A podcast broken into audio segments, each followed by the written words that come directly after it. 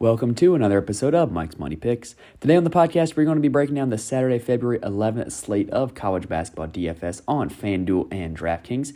Um, FanDuel is back with some full day contest, and honestly, they kind of did a decent job selecting the games. Like, I think if you were to just kind of pick like the you know the top competition like games that are going on on Saturday. I think they did a fairly good job of it, but I really do like DraftKings 12 game slate that they are providing for us on the main slate on Saturday. That is going to be what our primary focus is on. Uh, but keep in mind all the opinions and um, analysis that I share is going to be pretty true of the guys on FanDuel as well. Um, so that's pretty much what we're looking at. We've got DraftKings and FanDuel prioritizing the main slate on DraftKings here on this podcast. So, um, you know, don't really need much of an introduction. It's a great slate, got a lot of great games. We're going to break it down. But first, a quick word from our friends at Anchor.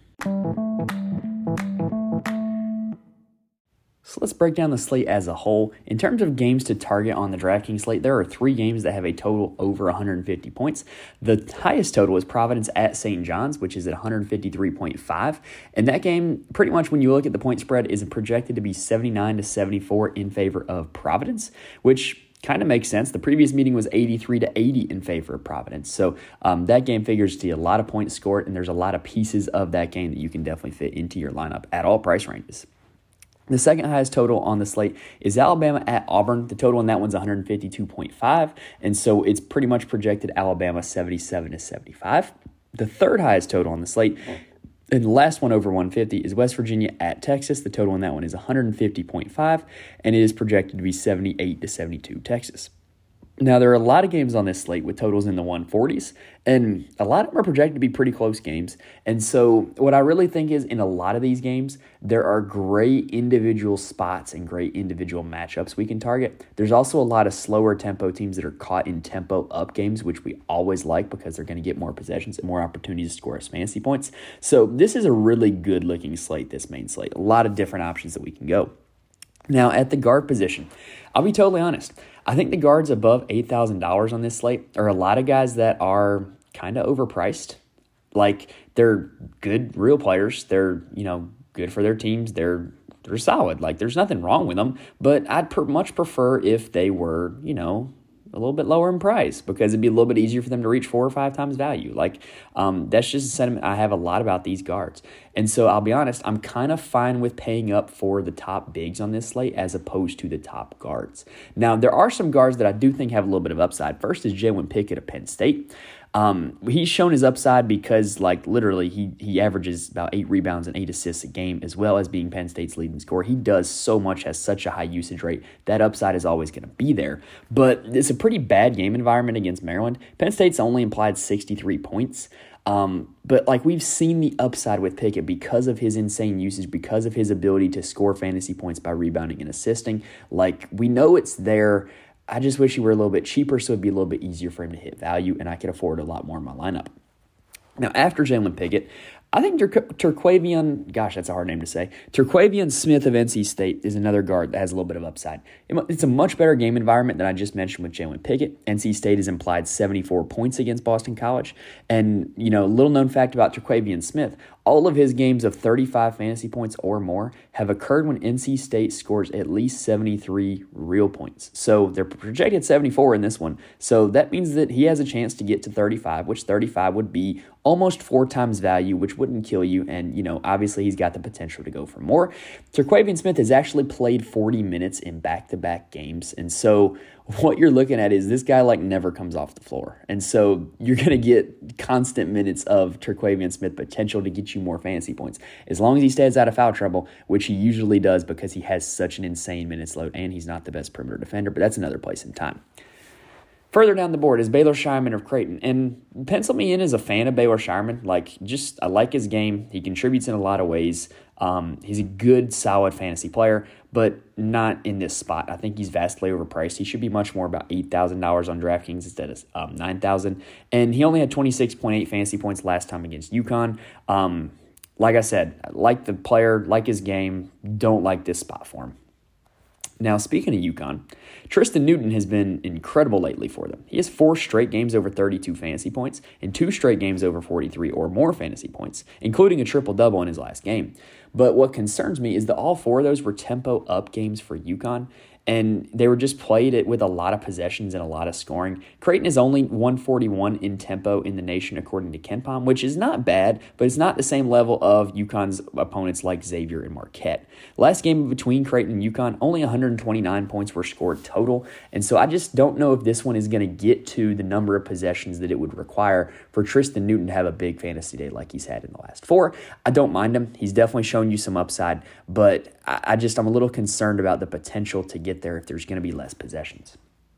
Now, two other guys that um, are going to have plenty of possessions are Devin Carter and Bryce Hopkins of Providence. They get a massive tempo up spot against St. John's. As was mentioned earlier, 163 total points were scored in the previous meeting. Carter was a little bit better than Hopkins in that meeting, but over the course of the season, Hopkins' numbers are a little better. I don't mind either of them, especially because Hopkins gets dual eligibility. He gives your lineup a lot of flexibility.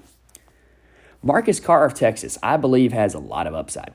He had 36.8 fantasy points last time Texas played WVU, and they just, like watching this game, y'all, they never really found a matchup that could guard him. They, they just they couldn't stay in front of him. They couldn't keep him from getting to the rim. They couldn't keep him from getting shots off. Like even if you know they sent two guys to help, you know, don't not let him get to the rim. He just took a mid range and hit it. Like he was really good in that game. And in that game, he only took 14 shots. And for Marcus Carr, that's I don't know, that's kind of about average. He has the potential for a lot more. He just took 21 shots against Kansas Monday night. And so, you know, if you think about what he did in the previous matchup and the fact that he has the potential to get even more shots, that's a pretty good spot for Marcus Carr. Now, head down to the 7K range, we're looking at a spot for Kentucky where they're likely not going to have Sahvir Wheeler in this game against Georgia, which would be a revenge game for Sahvir Wheeler, by the way. Uh, and also no CJ Frederick for sure in this game. So that means that we're going to see a lot of extra minutes and a lot of extra usage for Cason Wallace and Antonio Reeves um, against a Georgia team that Kentucky should honestly have no trouble with. And they're kind of run out of bodies. Like, I have no problem going with either of the two of them in this spot. Now, Boston College has another in- injury situation as well. If they are missing Zackery and Langford from their lineup, which they have been the last two games, then I think this is an absolute smash spot for Makai Ashton Langford against NC State. He has three straight games of 32 fantasy points or more, and this is a tempo up matchup against NC State. NC State is also a poor perimeter defending team. I told you I was going to bring that up later. So I think this is a really good spot for Ashton Langford. I think he can give you a lot of points in terms of fantasy because he is scoring and assisting the ball as the lead guard without Zackery and Langford in the lineup.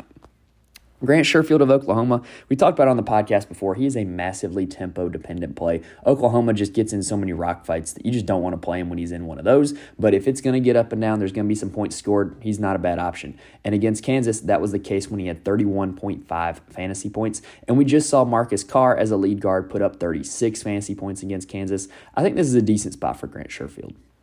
Now, heading down to the 6K range, Alabama's Mark Sears isn't usually in this range and I like him as a part of a game stack.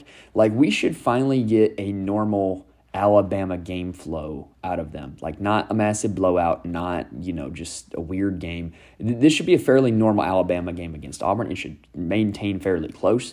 And I think Mark Sears is a solid part if you want to game stack that game. Trey Alexander Creighton coming on recently, has three straight games over four times value.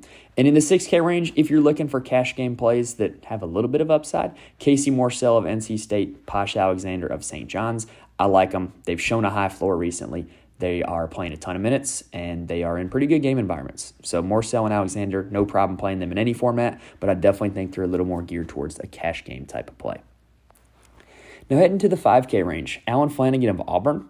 Uh, has two of his last three games over four times value, and he's getting a great game environment against Alabama. You know, not the 80 whatever points scored against Tennessee um, that that game featured, um, where I, I, say 80, but I mean both teams combined in the 80s. Like there wasn't one team getting 80. Just wanted to clarify that. So um, good game environment for Allen Flanigan the overvalue in two of his last three. Solid spot for him. I don't mind him at all. Kedrian Johnson of West Virginia has come on strong recently as well. He's combined for 60 fantasy points in his last two games and had 27.3 fantasy points against Texas last time.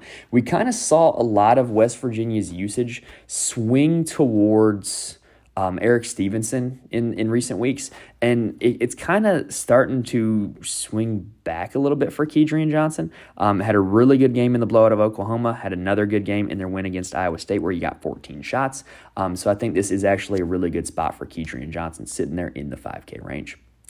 Now for Georgia, if Terry Roberts does not go, well, first off, if, if he does not go, they stand no chance in winning this game. But it also makes Justin Hill and Kario Oquendo almost must plays. Like, I just think that like there's not a whole lot of guards for Georgia out there that, that they're willing to play and play big minutes and put the ball in their hands with the expectation to do something. And Hill and Oquendo are those two guys. And so if they can keep this game somewhat close, then Hill and Oquendo could very easily return you four or five times value. I think there's a lot of upside there. I don't think I would play both of them. Uh, between the two of them, I would probably prefer Oquendo just because he's shown us a little more upside and he is a cheaper price, which is kind of weird, but it will take it. Uh, and so I think Oquendo is going to be very popular, but I think he has a lot of upside for you in this slate tomorrow. Now, heading down to the 4K range officially, we kind of talked about Oquendo already, but Tyrese Hunter. Uh, I'm going to kind of invent a new stat here. I think he has the most talent per dollar on this slate, okay? Um, he is a supremely talented player. We saw it at Iowa State he, he's good. Like he, he's a good player on both sides of the ball, and he's helped free up Marcus Carr a lot by operating on the ball and being used as a distributor more to get Carr, you know, involved in the offense, um, not with the ball in his hands. And he's kind of sacrificed a little bit of production because of it. And I kind of just feel like, like he's now at a price tag where like he's too talented to not exceed this price tag. Like he had 20.5 fantasy points last time the Texas played West Virginia. That would return you four times value. And I just think he has the potential for so much more. Like the big game is coming, and I kind of want to be on him when he has it. And I've talked about this concept all season trust talent. Talent eventually rises to the top. And on a guy like Tyrese Hunter, I would rather be early to the party than late. Speaking of guys who are dropping in salary, Andre Curbelo of St. John's has not been here like at all this season in this range, um, and I can't really figure out why. And he has a great game environment against Providence, so um, why would we not go back to him? He had 19 fantasy points in that game, which for at his current salary would be four times value. So I'd have no problem playing Andre Curbelo in this range either. Now, heading down to the 3K range on DraftKings, and a lot of these guys are cheap on FanDuel as well. Uh, Otega Oweh of Oklahoma just moved into the starting lineup, and he has three straight games over 17 fantasy points. Don't mind that one at all. Um, there's a lot of guys in the 3,500 to 3,600 range that I actually don't mind. Ty Rodgers of Illinois has hit value in three of his last four games. Rafael Pinzon of St. John's, I love the game environment that he's in. Clemson's Alex Hemenway is ramping up from injury, and if he gets a full minute load, should easily destroy um, his salary. Uh, and then Ian Martinez of Maryland, um, not a whole lot of upside, but definitely giving you a high floor. He's had over 12 fantasy points in his last three games. The last guy I want to talk about is Joe Bamisile of Oklahoma. I sure hope I pronounced that correctly. He's kind of come out of nowhere and had 16.8 and 22.3 fantasy points in his last two games. And I kind of feel like Oklahoma, like they're a team that is kind of looking for an identity. They're looking to pick up some Big 12 wins and try to fight their way back into the NCAA tournament conversation. Uh, and I think Bamisile is a guy that can help them do that. So why would they not ride the hot hand? And so I think that he is another guy to look out for in this 3K range. I think there's a lot of options that if you go all the way down to them, um, they can give you a little bit of upside and allow you to squeeze in some of the higher priced options on the slate, specifically at the forward position. Speaking of the forward position, that does it for our coverage with the guards. So let's take a quick breather and then we're going to break down the big fellas. All right, so starting at the very top of the board, we have Armando Bacot of North Carolina. And I'm not really a very big fan of Bacot. Like, I think he works really hard. The, the amount of rebounds he gets, he's one of the best rebounders in college basketball. And I kind of think this is a tough spot for him, though. Uh, Clemson's got some size down low that he's going to have to really contend with, with you know having Hunter Tyson and PJ Hall as their four and their five, and so I don't think this is the best spot for Bacot. I would personally, and I think a lot of people are going to share this sentiment as well. I would personally rather play Oscar Tshiebwe just objectively, but I think the fact that a lot of ownership is going to navigate towards Tshiebwe um, kind of makes Bacot a little bit more of an appealing play. But at the same time, if you don't want to pay all the way up for Bacot, I think there is ways you can get different with your lineup down low. Now, I got to mention Tshiebwe. So he had 78 fantasy points last time Kentucky played Georgia. Yes, you heard that right. 78 fantasy points. And this is the lowest price he's been at in quite some time. So I really think this is a smash spot for Tshiebwe. But the, again, the problem is everybody knows this. And so um, everybody's going to play him. And I don't know. I don't see Georgia. Like, obviously, Georgia's going to go out with their game plan and be like, hey, we got to not let Oscar Tshiebwe absolutely destroy us like he did last time. But I don't think they have the dudes on their roster to prevent that from happening unless they just hack and foul and be super physical with him, which is not really a great option if we're being honest. So I think that you know the ceiling is there for Tshiebwe, the floor is there for Tshiebwe, the ownership is going to be there for Tshiebwe. So um, I don't know whether or not you play Oscar Tshiebwe is going to depend on your comfortability with playing high owned players. If you want to create like this this Oscar Tshiebwe leverage lineup, you can go down to Jacob Toppin. Um, you could play Cason Wallace. Like there's other ways like you could create leverage on not playing Tshiebwe, but I, I just think this is a great spot for him. And the only reason you wouldn't want to play him is because of the ownership. Now, Jalen Wilson of Kansas is another high priced option in this slate, but he's not my favorite if I'm being honest. He only had 32 fantasy points against Oklahoma the last time those two teams played, which for him is just not super great. It's not four times value. I'm kind of not interested on Jalen Wilson. He's been really up and down lately. Now, in the same game, Brandon Miller of Alabama and Johni Broom of Auburn, I think are both in a great spot. If you're Brandon Miller, you're getting a non blowout normal game flow game. If you're Johni Broom, you're getting a great game environment with a lot of possessions and a lot of points being scored. I think it benefits both of them. I think if you want to get super freaky, you can put both of them going against each other. That would be interesting, and I think it's actually a legitimate option. Now, we talked about recently how Notre Dame is not good at interior defense. They have Ven-Allen Lubin back, which helps a little bit um, but they're still not super stout down low. And so I think that both Grant Basile and Justin Mutts of Virginia Tech can take advantage of that deficiency. Basile has been better than Mutts as of recently, um, over 40 fantasy points in three of his last five for Basile, which is a significant number because that is when Hunter Cattoor returned to the starting lineup in those five games. Um, I don't necessarily think that there's a correlation or a causation there, but it is a stat that since Hunter Cattoor has been back in the lineup, Grant Basile has been the more productive Virginia Tech big man. If I were play one of the two of them, it'd probably be Basile, but I think they both have a great matchup against Notre Dame. Now, heading down to the 7K range, and speaking of bad interior defense, Quinten Post of Boston College gets to play NC State. And uh, Quinten Post, like he's kind of had this meteoric rise since he, you know, came back from injury and has started to play for Boston College, and he's hit four times value in four of his last six games. Uh, on the other side of this, I don't think this is a bad spot for DJ Burns. Also, DJ Burns has showed us a really high ceiling, and I think that I don't know. I think he's kind of matchup dependent just because he's such a unique player. Um, if you're Quinten Post, though, I definitely like the matchup because he is taller than Burns. I think he's a little quicker than Burns, but I don't think those things matter on the other end because I think Burns is just really crafty and he's a really good finisher. Burns is going to be able to get you some fancy points. Of the two of them, I would prefer to play Post, but I did want to mention that I think Burns is a solid play as well.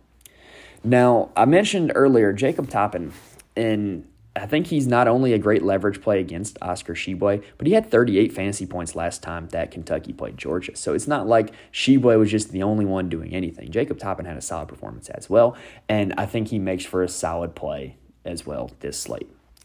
Arthur Kaluma of Creighton has been pretty good recently, but he's he had 40 fantasy points last time that Creighton played UConn. I really stumbled over my words there. I apologize. But anyway, um, 40 fantasy points would be over five times value, and we would take that. I don't necessarily think, um, I don't know, I can't figure out why that occurred, just, just looking at the numbers. But I definitely think that, you know, that's a trend that's worth noting. He's been good for Creighton lately. Creighton's so starter five heavy that he's going to play a crap ton of minutes. It's a pretty good spot for Arthur Kaluma, if I'm being honest. Now, the upper 6K range has a few guys that I don't mind playing this Saturday slate, but I'm not exactly rushing to play them either. Ed Croswell of Providence is one of them. He's got a great game environment against St. John's. Timmy Allen of Texas threw up a dud the first game when Texas played West Virginia, but since then he's averaging 26 fantasy points per game and 33.5 fantasy points per game at home, which is where Texas is for this game. And then Jaylin Williams of Auburn and Pete Nance of North Carolina. I don't mind either. Jaylin Williams, you're getting a great game environment. Pete Nance, he's kind of the pivot off of Bacot, and he's going to be needed in a game where Clemson plays a true forward and a true five as well. KJ Adams Jr. of Kansas is in the lower 6K range, and he actually had more fantasy points than his teammate Jalen Wilson the first time these teams played. And when I say these teams, I mean Kansas and Oklahoma, that is. Um, he had 35.5 fantasy points in that game. Oklahoma has been pretty susceptible to big men, if we're being honest. Um, you know, um, I believe it's Tanner Groves that is the center he's a very solid player, but he's not like a super great interior defender. Uh, and so this could be a pretty good spot for KJ Adams.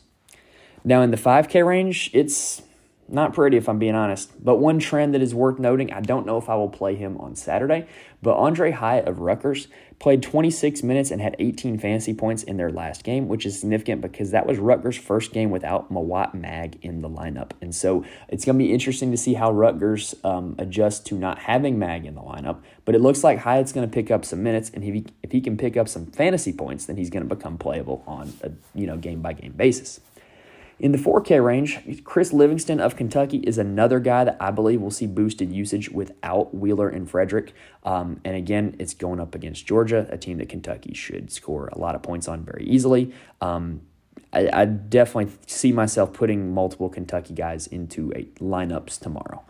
Um, now, looking further down the board in the 4K range, Ven-Allen Lubin, Notre Dame, I mentioned him already. Um, he's going to be needed against Virginia Tech. Like, they don't have a whole lot of size on this Notre Dame roster at all, and they're going to have to deal with Basile and Mutts down low. And so, Ven-Allen Lubin's going to be called on to play a lot of minutes. If he gets in foul trouble, then Notre Dame's going to be in grave danger in terms of defending these guys. So I think that he's probably going to see a, quite a bit of minutes, and if he sees quite a bit of minutes, he has a potential to score some fantasy points.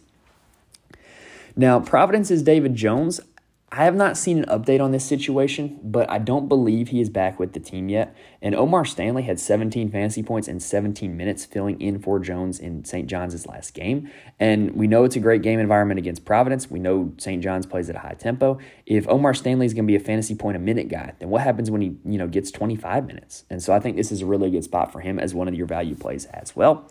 Speaking of value plays, James Okonkwo of West Virginia keeps having good performances and his price keeps staying the same. So uh, I don't mind going back to him at all. Like um, his kind of recent hot streak started with a decent game against Texas. And so I, I kind of am willing to keep going back to him until they raise that price tag. Also in that same game, the Texas West Virginia game, Dillon Mitchell only had three fantasy points against West Virginia the first time, but he's playing a lot more minutes now than he was at that time of the season. And, you know, this is another one. I mentioned this with Tyrese Hunter. Trust the talent. And he's a guy that's really talented, a freshman, and he needs to develop. And I think that if he is able to see 20 minutes in this game, he's going to give you a good return on it. And then lastly, Noah Clowney for Alabama is very questionable for this game. I would probably expect him to miss if I'm being honest, but definitely wait for updates. If Clowney does miss this game, then Noah Gurley and Nick Pringle could definitely see extended minutes. And, you know, in an Alabama game that's up tempo, um, that could mean big numbers for either of those two guys. All right, that does it for the forward position, and that does it for our Saturday preview. Um, hopefully, I cleared this up in the opener, but there is no afternoon or night preview here on this episode. Um, with everything I had going on, just didn't have time to put in the research and do the preparation for it, and I'm not going to give y'all a crappy product. So, um, just previewed the main slate here on this episode. If you want to see my lineups for the main slate on DraftKings, on FanDuel, and the afternoon or night slates on DraftKings, head on over to the Patreon, patreon.com slash Mike's Money Picks. All of the final official DFS picks are heading on there um, once I decide who they are and once I make the write up. So um, head over there if you are interested in that. And if you're interested in other sports content, make sure you check out our Showdown DFS preview of the Super Bowl that went up yesterday. Um, I feel like we did some good work on that one. If you're making any kind of prop bets for the Super Bowl, any kind of Showdown DFS plays, make sure you go give that a listen. Um, I think there are a lot of ways that we, you know, can make the Super Bowl more fun than it already is, and Showdown DFS is one of them, and I talk about how to construct a lineup on there. All right, I am actually kind of impressed that my voice held up till the end of the podcast. Um, had an overtime basketball game to coach tonight that was um, pretty intense to say the least, uh, without saying a whole lot about it. Um, and so my voice kind of just barely limped to the finish line here. So, anyway, best of luck to you guys on your Saturday DFS contest. Best of luck to you guys on all your DFS endeavors. Thank you guys for listening, and I will see y'all next time.